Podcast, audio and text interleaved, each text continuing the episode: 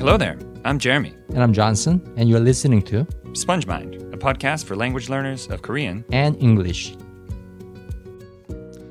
Hello there, everyone. Welcome back to another episode of Sponge Mind. Welcome. Johnson, how are you doing today? I'm doing fine. How about you? That's good. I'm doing great. I'm excited to be recording another episode with you. It's been a while. It's been a while, a long while. yeah. But these days we just kind of record when we can. So uh, we hope all of you out there who are listening to this understand and enjoy these episodes when they do come out. If anyone wants to be our permanent editor, go ahead and contact us and maybe we can get some more frequent episodes out. In this episode, we're going to talk about happiness, or more specifically, how learning Korean or how learning a language makes you a happier person. That's right. Now, Johnson, this topic was your idea. Do you want to explain why you came up with this? Yeah, sure. So I've been thinking about what makes human beings happy lately Mm, because I consider myself a pretty happy person, I agree. and you are too, right? No, I just think you are a happy person. Ah, okay. got it, got it. That Actually, I true. take it as a compliment because I think being happy is some kind of a skill. Mm. And I think I worked at it, I polished it. You have lots of practice. I know, I got lots of practice. It's almost like learning a language too. I mean, we're always connected to that point, but Hmm. I see. it is true. Mhm. And I've been wondering, I know I'm happy, but I'm not always clear about what makes me happy, what makes me a happier person. Um, so I've been thinking about it a lot lately, and that's Mm. how I came to this idea of talking about it on the podcast. So, has language learning made you a happier person? Most definitely, Okay. especially German. Mm. Uh, I don't know if I can say the same thing about English uh, because I learned it in a Korean education system, which is not ideal for nurturing the joy. for of- for fun. it's not fun, is what he's trying to say. Actually, that's an understatement. Like learning English back in the uh, 80s and early 90s in a Korean language education system Hmm. is the exact opposite of being fun. Torture? Would that be a better word? Oh, pretty close to it. Yeah. Uh, I think there's a whole other episode. Yeah. Uh, how I learned English in Korea, right? Yeah. And maybe that's why I have this sense of insecurity about my English and I have this anxiety about it, although I'm pretty fluent. Yeah. I'd So- say that you are about as fluent as someone, especially someone who started really learning English so late in their life. You were 28, right? Right. When you right. started? Yeah. That's when I came to the United States. That's when I started using English. Using it. Yeah. Yeah. But that's uh, that's difficult. I can I can only imagine. So um, you know, they there's a saying in Korean, 고생 끝에 낙이 온다. Mhm. I think about this one a lot. And I think that Yeah. Would you say, Johnson, that a lot of Korean people kind of have this as um, hold this in their mind at all times? They kind of I think so. you know, I think 수, so. 수고하세요. Yeah, 고생하세요. Ah, 고생하셨어요. Yeah. Right? We actually do say it. Like 고생하세요 means please suffer. Yeah. Go s- go suffer so that a good thing can come. And if, essentially what that saying means, 고생 is like mm, suffering or hardship. 끝에 at the end of 낙 Mhm. is like a good thing. Uh, Right. 낙이 온다. 좋은 일이 온다. 그죠? Mhm. Mhm. Um, so there's this mentality that if you work really hard for a long time, that at the end of it, something good will happen. That will be gold at the end of the rainbow. That kind of thing. Um, right, right. But so- looking back at my English learning journey, um, Mm. I think I went through some unnecessary suffering. Yeah, But- me too. Oh, okay. With your English. yes. Yeah, well, no, with my Korean, but maybe English too, but definitely with my Korean, Yeah. some unnecessary suffering. Yeah. Anyway, so go, going back to what I was saying, with German, uh, which I studied about four years ago, hmm I never suffered. I never stressed out about it. And although my German is far worse than my English, I never have any anxiety ab- about it when I speak it. And I make tons of mistakes. I always make mistakes, but I really don't care about them. And speaking German, listening to German content is always a joy for me. And I've been thinking about that a lot. How come learning German and speaking German gave me so much pleasure, right? Hmm. And I concluded that uh, this journey of learning German or learning any other new language uh, makes us happier. Hmm. And uh, I really wanted to talk about that on the podcast. Well, let's do that then. Let's. Let's get into our first point for this podcast. The first way that learning a language makes you a happier person is it gives you a sense of accomplishment. Mhm. A sense of accomplishment. This word, this is a long phrase in English, but it's one succinct word in Korean, and I really like saying it in Korean more than saying it in English. But it is 성취감, 성취감, 성취감. Kam is like a, a, feeling, or in English we would say a sense of something. And there's a lot of words that end with that. Um, 부담감, 부담감. Um, there's lots of words that end with "kam" like that, and we would in mm-hmm. English usually translate those to a feeling of or a sense of something. Don't get it confused with persimmon because persimmon is 감 in Korean too. True, true. There are other kams, but and this is a, cer- a specific kam that we're talking about. But who knows? Maybe persimmons are emotional. I, I don't know. Maybe. Next time we're going to ask them. Yeah. Uh, next time I see a persimmon tree, I'll go up and ask them, Are you guys very emotional? Yeah. I'm not going to do that. And so, this sense of accomplishment, what are we talking about here? Yeah. I mean, whenever we learn something, whether it's a sport, an instrument, a subject, we always feel this, right? A sense of accomplishment. It's very rewarding to learn something.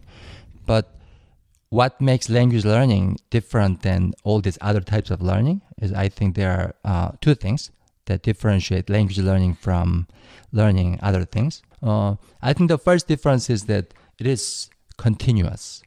Hmm. What do you mean by continuous? Um, what I mean by that is language learning works like a fountain or the way it works. So if you look at a fountain for a long time, the water continuously flows, hmm right? hmm And I know it doesn't draw the water from the ground, it kind of circulates over and over. But uh, when you learn a language, there's no stopping of learning new things. Uh, for example, if you have just learned a new word just now, uh, you are already better for it compared to five minutes ago. And this kind of change of yourself happens continuously. So, so you're saying there's a continuous flow of betterment, there's a continuous flow of achievement. Yep, yep. Right, that's what we're talking about with this sangchigam thing. Yep. And since we spoke of persimmon, I want to talk about fruits. Okay. So, a lot of people see learning Korean or learning English for that matter as eating a giant fruit after a lot of suffering, Mhm. after learning the language for years and years. And someday, someday, I'm going to get fluent. So, they look at this giant reward waiting for them down the road. Mhm. But I kind of don't see it that way. I think it's more like eating thousands of tiny fruits along the way. Hmm. More like more like picking berries Yep, rather than hunting a mammoth or something like that. that's that's right. But you know what? Actually, that's an interesting analogy. I think a lot of people take the language learning journey to be more like hunting that big animal. I have to go after, I'm going to go after Chinese next, or I'm going to go after German someday, right? Like it's this big mountain, this monstrous thing that, that needs to be conquered. And, uh, you know, that's not really what it's like. Right. There's lots and lots and lots and lots of tiny successes that pile up continuously over time. And uh, I think that tuning ourselves to look forward to or to uh, to value those small successes will help us to keep going on the language learning journey Right, right. because well berries are sweet Mm-hmm. and but they're they're just bite size and they're gone quickly Mhm. so y- you kind of need many of them to fill you up or to keep you going right so mm-hmm. And if you ignore that aspect, then the whole journey isn't isn't going to be that enjoyable, right? Yeah, and you know, to th- to the the second part for this point that we want to mention here. So we say that it is continuous, right? This this sense of mm-hmm. accomplishment, but it is it is also uh, there's an element of e- eternality. I don't think I've ever. Oh, that's the se- that's the that second thing I was gonna bring up. Yeah, I mean, I guess you know because we talked about it. yeah. we we did the Korean version already, but yeah, yeah. Mhm. um, yeah, it, it it lasts forever in a sense, and um, specifically for me. So as we mentioned, Johnson started learning English in school, like every Korean person does. So it's a every Korean person has a different beginning with their English learning journey than someone like myself who learned Korean because I chose to learn it at a, at an adult age. Um, But initially, when I started learning, I didn't think it was possible. It, it was just mind blowing to me that something that was completely incomprehensible, that was completely, uh, what's the word? Just gibberish to me, Mhm. could eventually become something that I not only understand fully, but that I also can speak and produce and think in. That was just unfathomable for me in the beginning. And uh, it was really hard to continue pushing myself toward that goal that I believed was impossible. And after having pushed myself and had a lot of help along the way from people like yourself, Johnson, and and my wife, and lots of friends that I met along the Korean learning journey, I was able to get to a point where I felt like, hey, I've I've I've done it. I I'm doing exactly that thing that was my dream years ago, almost a decade ago now. Jeez.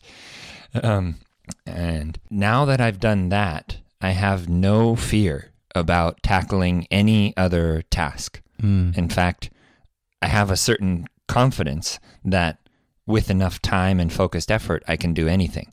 I could mm. learn another language, I could learn another skill, um, because I know the path already. I know the process. I've been on one journey, so I know that how the next one will go, and I know that mm. there will be a time where it feels impossible and you have to push through it. So. I think this is what we, we, we mean when we say that the sense of accomplishment is it, it lasts forever, or it, it lasts as long as your life does, at least, and maybe even beyond that. Maybe my language learning journey will somehow influence my son's thinking or Ah, someone else's yeah. thinking into further generations, right? We never know. Mm-hmm. Definitely. So I feel the same way about English. Actually, it's quite funny, but I'm still learning new English words. I'm still learning new ways to express myself in English. And uh, what's even funnier is that I'm still learning new Korean words Mm. from the people who are learning Korean. Actually, like people whose language is whose uh, first language is not Korean, and they pick up these new funny expressions, you know, synon- not synonym, uh, acronyms, uh, slang words, all these things that I didn't know before. So I guess the journey is eternal for me, even for my Korean. hmm All right, so let's move on to the second point for this podcast. The second way that learning a language helps you become a happier person is it improves your ability to focus. Mhm. It improves your ability to focus. Anyone who's tried learning a language for a while can can vouch for this, but uh, it requires a lot of focused attention. Uh, specifically for me, I remember sitting at the table, at some table somewhere, some restaurant or some dinner table with my in-laws or with uh, a group of Korean friends or peop- or coworkers, because I worked for a Korean company for a while, and everybody speaking Korean for hours at a time. And back then, I didn't understand what they were saying, hardly at all in the beginning, of course. And I had to continually remind myself to keep renewing my sense of focus, to continue to focus again on their mouth. I would just watch their mouths and how it moved, or try to focus on who is talking, or try to guess what the topic is, or, or something like that, and continually bring my attention back to, you know, what was happening, the language in front of me, because often when you don't understand something, your mind wanders, or you Right, right. you, you have trouble focusing. So, And the same thing goes for reading and listening to the language. So when you read a single paragraph in, say, Korean, if you are a Korean learner, then it takes twice, three times, maybe 10 times more focus than uh, reading something in English, right? True. True. But whenever we talk about the ability to focus or concentrate, uh, we usually think about performance, right? hmm So to, for example, a pilot to fly a plane safely better, then he needs to focus. She needs to focus, Mhm. or to perform better uh, at a sport like baseball or basketball, the athlete has to focus better than other players, Yeah. right? Yeah. So usually when you think of the word focus, we think of uh, concentration, hmm but uh, maybe some people might be wondering, what does it have anything to do with being happy, right? So we kind of want to bring up this concept called flow state. hmm So this is a, a state of mind where we are concentrating on something so deeply, we forget the flow of time, and uh, we feel this incredible level of happiness because we are immersed in this experience. And usually, it, it happens when when you do an activity that we are very engaged in. In fact, this state is characterized by whether you noticed time passing or not. So everyone has had this experience. There's something, especially when you're a child, there's much more of it, where you're doing something and you're so involved in it that you forgot time had passed. You look at your watch and you realize, you know, it's been two hours. Sometimes when Johnson and I hang out, that is the case. we we were just talking about something and all of a sudden it's, you know, it's been two hours. So um, you can get into a flow state in a conversation with someone Right. that you get along with well, you, or with some kind of task, drawing or building something, or we could we could even say that watching a movie, uh, if it's a good movie, can also bring you into a flow state. Sure. So let's talk about the three things that are necessary for a flow state to take place. Uh, so I want you to imagine a triangle, right? Imagine a triangle. You see a triangle in your head. There are three points on that triangle, right? And each of these points represents something. One point represents uh, challenge versus skill. So this is one point on the triangle: challenge versus skill. So in order for a flow, in order for someone to enter a flow state, there has to be a balance between challenge and skill. So, for example, if Johnson and I were to play one on one basketball, I have played basketball my entire life. I'm quite a bit taller than him, and Johnson has very little experience playing basketball. So, it would be not fun for either of us. Neither of us would enter a flow state because the challenge for Johnson would be too great hmm compared to his skill level. His basketball skill level is not high enough, so the challenge is too great and it's not fun. Hmm But for me, the challenge is not not enough. So there is, and my skill is too high. So the it would not be fun for me as well. So in a sport like that, you want to play with people who have similar skill levels so that you can enter a flow state or Mhm. fun, essentially, have fun. Um, so challenge versus skill. Uh, the next point on the triangle is feedback. So it's necessary that you need feedback in order to enter a flow state because you need to know that what you're doing is working.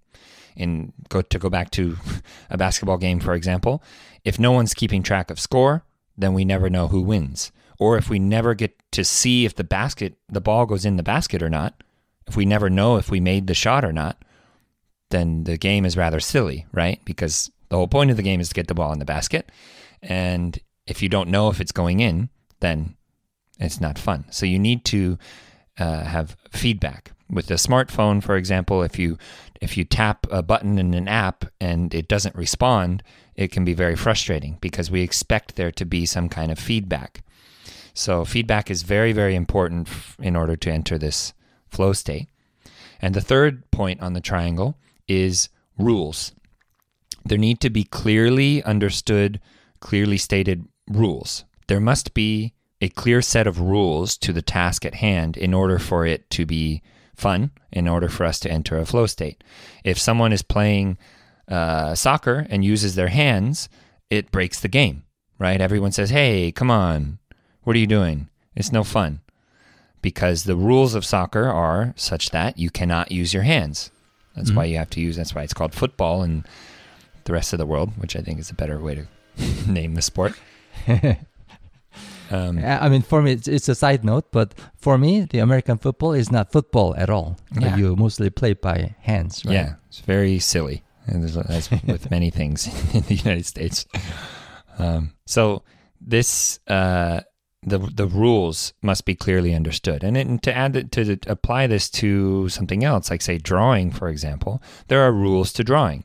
You're trying to draw a picture of a certain thing, usually, or you're trying to shade a certain area or color something. And if you just close your eyes and scribbled on a piece of paper, there would be very little. There's no rules in that situation, and so sometimes that would be uh, that would make it more difficult to get into a flow state doing what you're doing. When you read a book, there are rules. Read left to right, uh, top to bottom, things like that. Right. When you have a conversation, you talk and then you listen Mhm. and you respond. And those are the rules of conversation. So um, these three things challenge versus skill, a balance between the two, feedback, and rules. And I think language learning meets these three conditions beautifully. True. That's why language learning, the whole experience, can put us into this flow state. Yes, very much so. And, and it can put us into a momentary flow state when we're studying or trying to have a conversation with someone. Um, and especially, especially with language learning, because we all start at level zero, basically. Uh, it's very important to balance challenge versus skill. To challenge Right. yourself just enough, but uh, to not overwhelm yourself either. Right. Now, Johnson, in the Korean episode, you mentioned this very interesting experiment where they had an app and they were tracking people's happiness or something like that. oh, that. yes, yes, yes, yes. Uh, so I was watching this TED Talk uh, speech. I think it was a few years ago, but that TED Talk was uh, exactly about happiness, what makes human beings happy, right?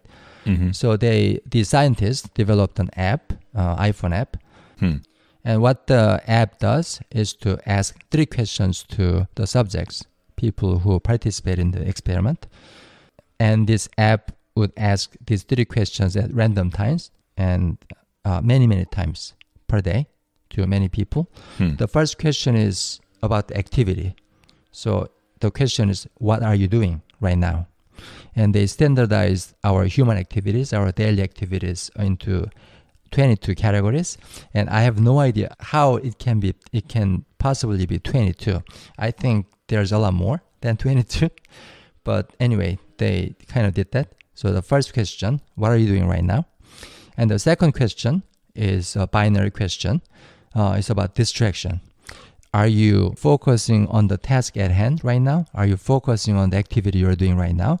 Or are you thinking about something else? Hmm. So the second question is about distraction. It's yes or no answer. Um, and the third question is what we are all interested in knowing. It's a question about how you feel. Mhm. Uh, how do you feel right now on a scale of 1 to 10? So I guess 1 means I want to kill myself, and 10 is uh, I'm in heaven, Hmm. for example. Um, so the intention of the study was to connect the dots between number three, uh, how do you feel right now, and uh, either number one or number two, the questions. So, which thing affects our happiness more? Is it what we do, or whether or not we are focusing on it? And the conclusion of the study was that what we do affects our happiness far less than whether or not we are focusing on it. And we've, I, I found it quite fascinating. I mean, if we put it in another way, fun and focus are synonymous or intricately connected, we could say. That's right. That's right. I mean, normally we think of uh, we think about it this way, right? We are focusing on something because it is enjoyable, because it is fun, right? So I'm talking about the cause and effect relationship here. Mm-hmm. So we think of it as okay, the activity comes first. The nature of the activity determines whether or not we can focus on it. Mm-hmm. But the study proves otherwise. Hmm. Mostly, something is fun because we are focusing on it. So the cause and effect are, have been reversed. So that's why what Jeremy said is exactly right. Concentration is another name for fun. Yeah, I like that. I mean, I think kids are, are naturally born with this ability. Mm? My son, for example, will will go out and play in the dirt in our garden, and he will just dig in the dirt for sometimes almost an hour by himself, which is amazing, considering he's two and a half, and usually two and a half year olds don't have a very long attention span. Uh, but it just seems natural to children to fall into 빠지다, to fall into things that they uh, that that are fun for them. They just get naturally focused. They naturally pursue things that are are fun and interesting for them. They concentrate, and so they have more fun. They play. Even playing with dirt. I most Yeah. of the adults do not find it fun, right? But True. kids do. True. Not because digging around in the dirt is incredibly fun, more fun than let's say playing video games, Yeah. but because Chayu, your son, is focusing on it. Yes. And because he doesn't have to clean himself up after. That's my job. so, So this extends to language learning, obviously, right? yeah. Um, so when you learn a new language, a foreign language, it nurtures your ability to focus, hmm which in turn makes you a happier person. It gives you a, a space to practice in a way, a safe space to practice. Mm. And maybe this is why repetitive listening is so difficult for some people because they don't really focus on the task at hand. They don't focus on the listening. Mm. No, they focus on their own thoughts. They focus on uh, what do I need to do later? Why am I doing this? These two crazy guys on that Sponge podcast said that I should do this. Why am I doing it? When, when Uh, you- was it SpongeBob? Was it SpongeMind? exactly. When they're supposed to focus on the file, the MP3 file. Exactly. And even that, when you re- when you repetitively listen to something, if you're really focusing on the sound itself, it's not repetition. You will hear different things every time. You will different aspects of it, different parts will jump out at you. But you have to experience that to know. So when you listen to the same file 10 times, it's not actually doing the same thing 10 times. It's having 10 different experiences. Exactly. So I think we talked about this point for quite a while. Let's move on to the third point for this podcast. Mhm. The third way that learning a language makes you a happier person is it gives you more choices in life. Mhm. So of course, you know, with more choices, I mean, what kind of choices? What kind of choices, Johnson? What kind of choices does it give us in life? I mean, I can think of the examples of Korean people learning English, and obviously, if you can uh, speak English fluently uh, or somewhat fluently, you can get better jobs, and you will have more business opportunities. Mm. In fact, there are so many high-paying jobs in Korea, uh, in Korea, that do not even accept applications from you if you don't speak English. Or if you don't have a good English score, at least. oh yeah, TOEFL or TOEIC. I mean, Korea is kind of. I guess a lot of Asian countries are uh, notorious for it. They put almost way too much emphasis on English, but it is a reality. So, Mhm. uh, by having a good English skill, a lot more doors are open to you in terms Mhm. of the, the jobs you can have or business uh, you can run. And also, there's this aspect of social opportunities, right? So, Mhm. let's talk about those people who are learning Korean. Mhm. Um, let's say you want to uh, befriend some Korean people, or you want to have a Korean boyfriend or Korean girlfriend, uh, and so on. Of course, many Koreans do speak English, but most of them do not speak it very well. And so many of us don't even understand when somebody speaks English to them. Mhm. So, by learning Korean and by being good at it, you get to know a lot more Korean people. You know, you can start developing relationships too. You can also you can also learn about their way of life and how they think. And mm-hmm. you know, specifically for me, uh, this was a big takeaway, I guess, from learning Korean is learning to think of other people first. Mm. Um, hmm. there's this nam 먼저, right? Nam, like other people, others first. Mhm. It's pretty rare, I think, in English speaking culture. Everyone is generally taking care of themselves, and we assume that, oh, he'll take care of himself, she'll take care of herself, and I, I'll take care of myself. But in, in Korea, it seems to be the opposite. It's other people take care of you, so you take care of others. And Mhm. everyone's taking care of other people, and so everything, Yeah. you know, There's almost this sense of beauty. smoothly. Yeah, Right. Yeah, I agree. So you can see the world through different eyes, eh, and I think that ultimately is something probably the most valuable aspect of learning a language is learning to think in a new way, learning to see the world in a new way, learning a, a new culture to a, to such a depth that it becomes a part of you. hmm hmm And for me, it worked the, the other way around, right? So, as a Korean person who later learned the Western way of thinking, I started looking at things differently. Oh, maybe I should focus on myself more. Hmm. Maybe I shouldn't focus too much on other people's weaknesses. So, it helped me a lot in terms of navigating through relationship problems. Hmm. So I should look after myself first and I should start improving what I can improve about myself before I start blaming others. So that's kind of the opposite way to walk on the journey too. Hmm. So what we are talking about here is that by knowing two languages and two cultures subsequently, we have more options now. So depending on what the problem is, you can pick and choose what kind of tool you're gonna take out of your solution box. You have different modes of thinking or different gears almost like Mhm. in a on a bike you have a you know three gears that means you can Right. go different speeds you can go up hills or things like that Mhm. um, more tools. yeah it really does feel that way so i think that's all we have for this episode let's wrap up by summarizing the three points we had for this podcast